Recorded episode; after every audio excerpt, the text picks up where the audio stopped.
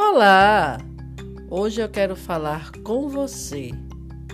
Você anda numa boa relação consigo mesmo? Como você está se olhando? Você tem se olhado mais? O que você tem feito por você? Pois é, muitas vezes nós olhamos nosso esposo, nossa esposa, nossos pais, nossos filhos, às vezes alguns parentes mais próximos, mas e a gente mesmo? E você mesmo? Tem se olhado? Tem se tocado carinhosamente, se abraçado carinhosamente, sentindo-se fazer por si e ter o mesmo cuidado por si que tem pelos outros?